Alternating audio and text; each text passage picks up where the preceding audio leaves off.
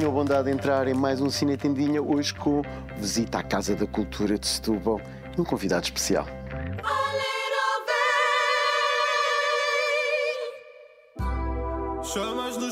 Mas antes da primeira visita à Casa da Cultura de Setúbal, primeira espreita dela ao que andei a fazer pelo maior festival do mundo, o de Cannes, festival que acolheu cinema de autor, exibicionista, de Hollywood e português.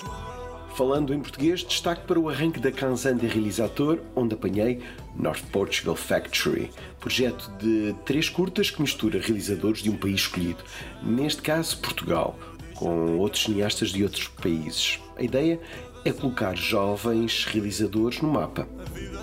Rodrigo Areias, da Bando à Parte, esteve a controlar tudo isto e convidou o Cine Tendinha para espreitar as filmagens. The Factory é um programa uh, que a produtora uh, Dominique Welinski faz com a Kanzen, uh, com a quinzena dos, dos cineastas agora, recém-nomeada quinzena dos cineastas do Festival de Cannes, e é um programa para, uh, uh, no fundo, a promoção de cinematografias menos promovidas, menos conhecidas. E, e, a quinzena dos realizadores, agora a quinzena dos cineastas, normalmente recai sobre uma série de territórios. A Factory já existe há uns 12 anos e acontece, já aconteceu em muitos países. É? Já foi feita uma nos Balcãs, foi feita na, na África do Sul, uma série de países asiáticos, ou seja, existe sempre assim numa série de países onde normalmente essas cinematografias são menos conhecidas. Aqui eh, a minha discussão eh, para fazer trazermos a Factory para o norte de Portugal tem a ver com um programa de desenvolvimento territorial. Maria, Espinho e As Gaivotas Cortam o Céu foram os três filmes que saíram deste projeto que sabiamente concentrou-se no norte de Portugal. Em Cannes, as curtas tiveram uma repercussão maior do que se pensava. Os, os, realizadores escolhidos são escolhidos não pelo projeto de curta-metragem que estão a co-realizar e a co-escrever neste preciso momento, mas sim pelos seus projetos anteriores e pelo seu projeto de, de primeira longa ou de primeiras longas-metragens.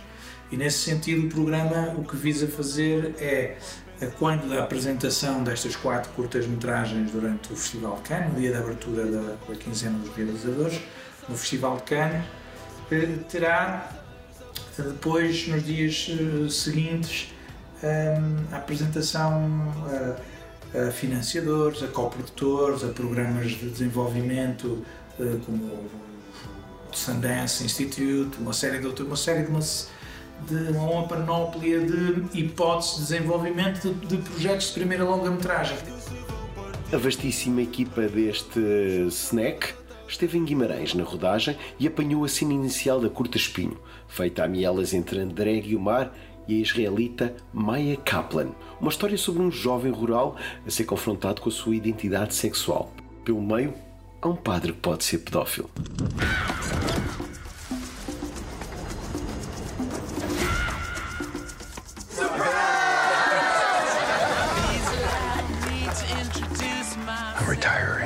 Well, in that case, what are we drinking? Same for the goddaughter. Dad told me you found something on a train during the war. A dial that could change the course of history. Why are you chasing the thing that drove your father crazy?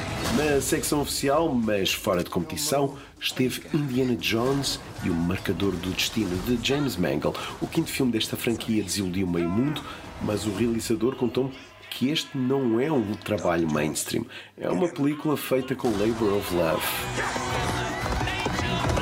Estreia no final de junho no mundo inteiro.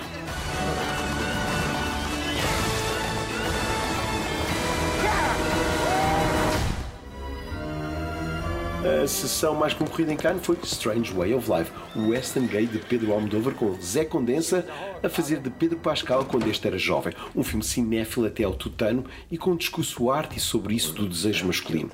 Produzido pela divisão de cinema da Saint Laurent.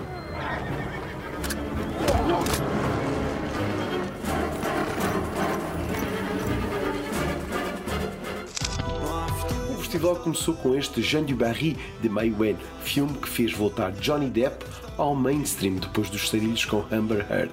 Curiosamente, fita sobre masculinidade tóxica. Para a semana, continuo a contar as minhas aventuras lá na Côte d'Azur.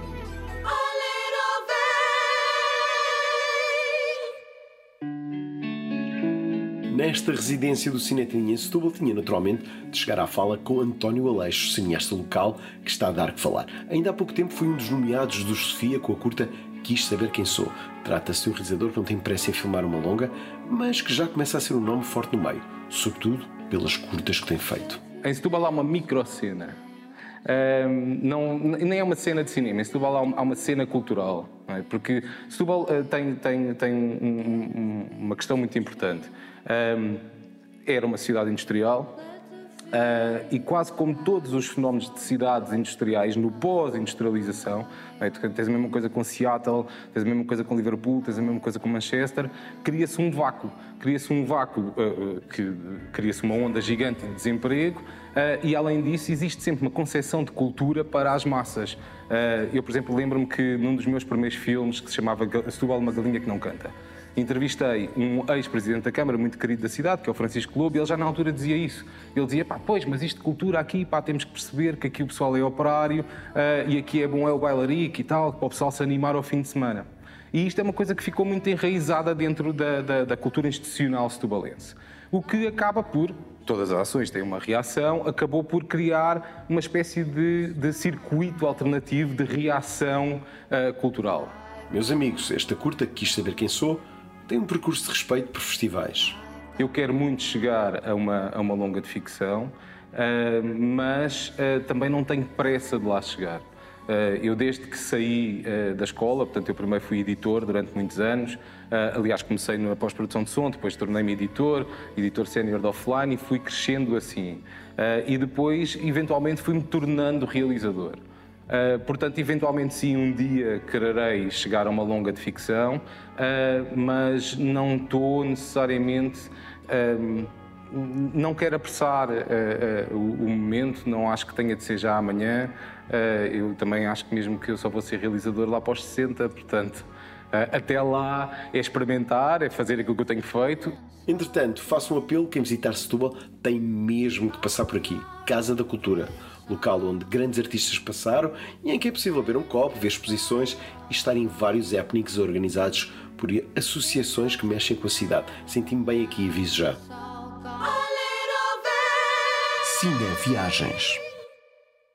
Olá Rui, olá espectadores e ouvintes do Cine Tendinha, eu sou a Sónia Justo e estou aqui hoje para mais um episódio do Cine Viagens. Hoje a partir da Guatemala, no lago Atitlán, em Panajachel. Foi também no lago Atitlán que foi gravado o filme As Novas Aventuras de Tarzan. Este filme de 1935 tem várias cenas gravadas na Guatemala, uma vez que na história Tarzan parte para a Guatemala em busca de um amigo. E por isso mesmo, aqui no Cine Viagens, temos vários episódios que fazem referência a este filme. O lago de Atitlán é considerado o lago mais profundo da América Central e o terceiro maior da Guatemala. Está rodeado por três vulcões e por vários pueblos. Por hoje é tudo, espero que tenham gostado. Eu volto na próxima semana em mais um destino e com mais filmes. Até lá, fiquem bem.